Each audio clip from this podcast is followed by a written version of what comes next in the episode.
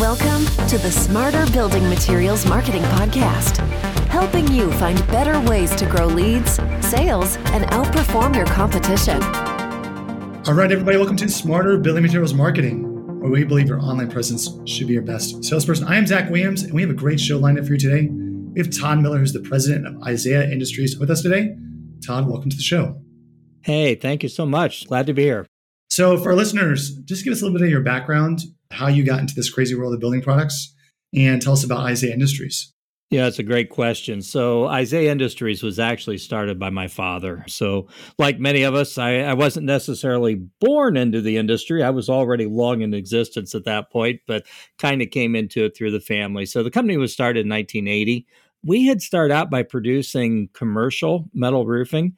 Listeners have seen our products a zillion times on all those brightly colored roofs that dot the interstate system in our country Pizza Huts and Dairy Queens and IHOPs and 7 Elevens and all those. And that's what we were producing in the early 80s. We had acquired some product lines from Kaiser Aluminum. When I came into the company full time in the mid 80s, though, things were really shifting. That commercial business was obviously not always going to be there. So, what I did was I went out and started spending time with a few folks scattered around the country who were selling this thing called residential metal roofing that was just kind of eh, starting to gather some legs. I went out and spent a lot of time learning from them, learning what they did, and then trying to replicate contractors across the country doing similar work selling residential metal roofing. And long story short, because of so many great players in the industry. Metal has gone from a market share of about 2% of the residential roofing industry back in the late 90s to the most recent number is 18%. So that is some stellar growth in, you know, such a huge industry as roofing. And, you know, it is firmly the number two player in the roofing industry now and continues to grow and continues to be on an upward trajectory. That was the first thing I thought of when you said you started the business in the 80s. I was like, man, was there much market share there to be had? But sounds like you got ahead of it, which is great. You're also the host of a podcast, Construction Disruption. Yeah, we started our show about two years ago, Construction Disruption, and we kind of focus on trying to, what I always call, uncover the future of design, building, and remodeling. So we're always trying to get guests on who talk about, you know, what trends they're seeing, what's in their crystal ball, what the future is going to bring for design and building and remodeling. And been a lot of fun. I'll tell you, probably similar to what your experience has been, Zach. I have learned so much from the guests that we've had. It's just been amazing. Every show we have, I come away learning so much. So, been been a great experience. One thing you said to me, Todd, as we were prepping for the show, was you all view the customer experience as actually starts with the manufacturer even if it doesn't the point of actual purchase goes through a dealer or a distributor or something like that but you think it starts with the manufacturer which i think is a really unique perspective can you talk about that a little bit and what the word even mean and secondarily how does this actually apply in the real world? Sure. It's a great question. And I realize our company, because we're in kind of a niche market, you know, we're not necessarily a name brand. We're not just out there being pushed through every distributor in existence. We have a little bit of a unique perspective, but I think in reality, there's a lot of building materials similar to ours that are kind of a little bit more nichey and, you know, not quite as mainstream. So I know that for us, what we are heavily dependent upon is our online presence, bringing not contractors to us, not wholesalers, not distributors, but actual property owners to us. In our case, that's mainly residential, but it could be commercial too. And so I had someone tell me it was really interesting a while back, and they said that they think the future in terms of lead generation in the home improvement industry has to focus on customer experience. I think there's a lot to be said for that. But the problem is, we often think of customer experience as being only that thing that happens after their customer, right? I mean, that's what the word is.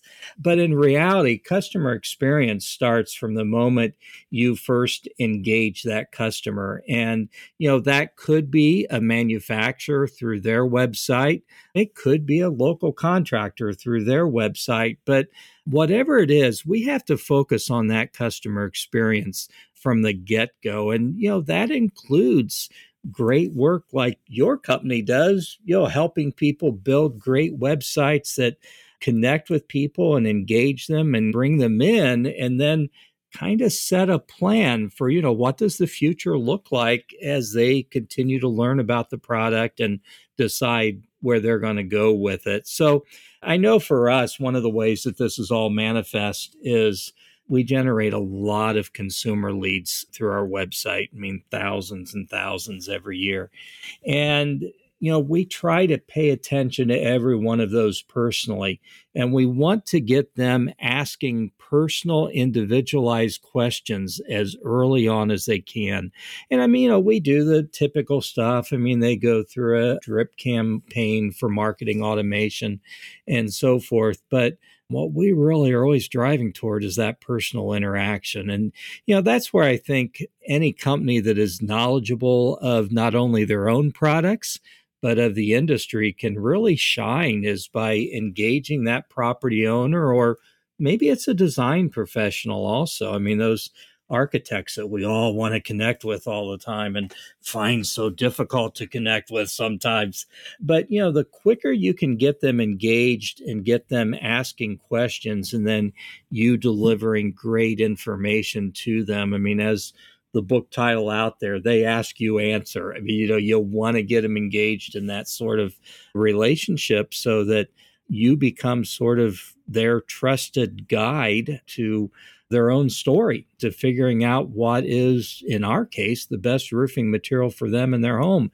I don't care if it ends up not being our product. If we can play a role in helping them discover what is best for them, then we've been successful and we've created a good experience for them, not just for our company, but I hope for the entire roofing industry. That would be a good thing, at least. I think that's a really smart perspective because so many people, they're focused on only the customers they can win in helping them. But if you can say, hey, I'm not the right fit for you in this scenario, this is a scenario where I am the right fit, the trust level immediately goes through the roof. You obviously don't want to sell to somebody who's not going to be a successful customer. The other thing you said, I think it's really important, is as technology has progressed, the customer experience has gone further and further upstream, closer to the manufacturer, the originator. It used to be customer experience was really just in the store. That's where the experience started. Maybe a little bit of like what you saw in advertising. But now it's like, hey, how hard was it to find you? If I can't find you, it's a difficult experience. If when I find you, I can't get information, I have a difficult time getting the facts, pricing, whatever it might be, all of that adds to the customer experience. And that translates to, frankly, how well do you know me as a prospect? The customer might not say, like, oh, I don't think the customer experience is good, but they'll say it with the amount of time they spend on your site. I mean, one of the best examples I can think of is Zillow versus realtor.com. Most people say they like Zillow more, and they're like, I don't know, it just feels better. Why do you use Airbnb over VRBO or one or the other? One just feels better. It's hard to articulate, but it translates to dollars. And so if you've got the best experience, which is online, which is being found, which is the different parts of your marketing, wherever it is, that's going to translate all the way downstream to the actual purchase and then post purchase because you're setting the precedent for what does success and a high quality experience look like. I love that. And you're right. I mean, that feeling is oftentimes what keeps us going back to some place, and it is that experience. So I'll just give a real quick example, and this might resonate with some of your other listeners. So, as you mentioned, we're a manufacturer of metal roofing. Well, we tend to specialize in specialty products. So, when you think of metal roofing, normally what you think of, or if a consumer goes and Google, hey, how do I get a metal roof for my house? They're probably thinking the metal roofs that they've seen that you know, look like corrugated roofing or they look like they're on a commercial building. And we produce a little bit of that, but our focus really is more on specialty products, metal roofs that look like slate or cedar shake or more traditional roofing materials. So here's the thing that I'm always telling the companies that sell our products they may focus on our products, but I'm like, front and center on your website, you have got to have an image of what looks like a metal roof that they're expecting to see. Because otherwise, if they've Googled metal roofs in my area and they get to your website and they see nothing that looks like a metal roof to them, well, we know what happens. They're out of there very quickly. And so it's an odd idea because you're actually showing partly the product you don't even sell much of but that's what you do because you've got to bring them into your website and you've got to create that experience with them that one way or another these folks can give me what i need and they can answer my questions you said something that i think is important which is give them what they want so you can sell them what they need so you show them hey here's the metal roof and oh by the way we have all these other products one of the questions i was going to ask you is how do you all differentiate in a crowded marketplace. If I think about metal roofing, there's definitely a performance component to it. But it sounds like one thing that you do, Todd, to separate yourself is your experience. And that comes down to traffic, comes in acquisition, showing different ways the product can be used. How do you think about experience in terms of differentiation against competitors? you never know exactly you know what your competitors may be doing out there and so at the end of the day you really can just focus on what you think is best for your company in terms of delivering the right experience to your customers and your prospects. But I do think that prospects and property owners will resonate toward that company that truly engages with them and answers their questions. I mean, you know, how many times do you send off an email to a large company and say, hey, I want to know this about your product? and in your gut you're thinking they're never going to respond and in reality what happens they never respond and so sometimes just showing up is half the battle but regardless if you can quickly show them that you've got this concept down of they ask and you answer so they ask a very personal question about their need you give them a very honest open transparent response i think that's how you help to develop trust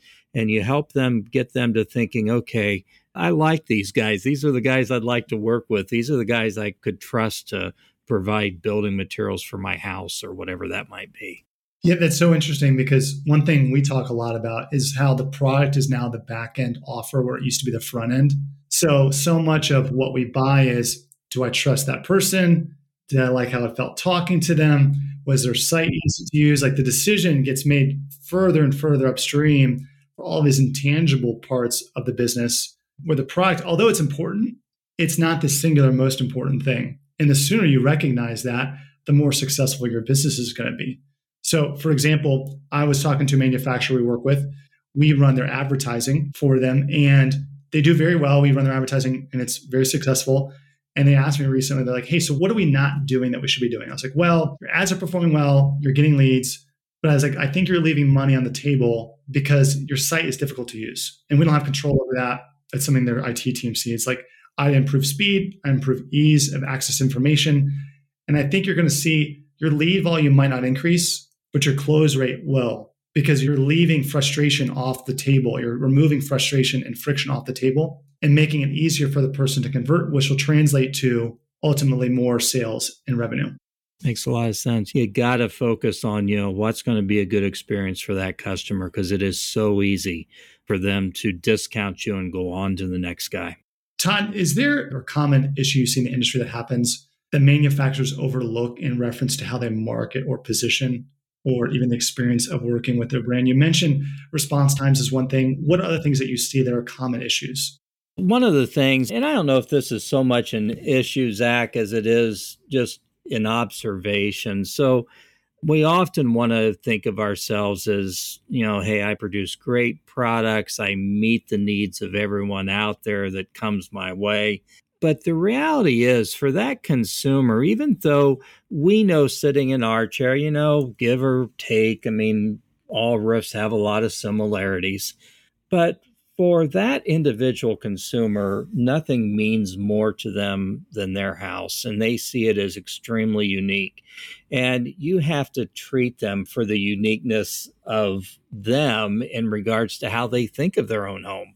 So I, I think one of the things I see people taking is sort of a mass marketing mentality, and yet eh, I think one of the beauties of the internet and our websites and our digital presence is our ability to really hone in on individual prospects with a laser like focus and make them feel, you know, this personal touch where they are cared about as individuals and not just, you know, another customer you're filtering through.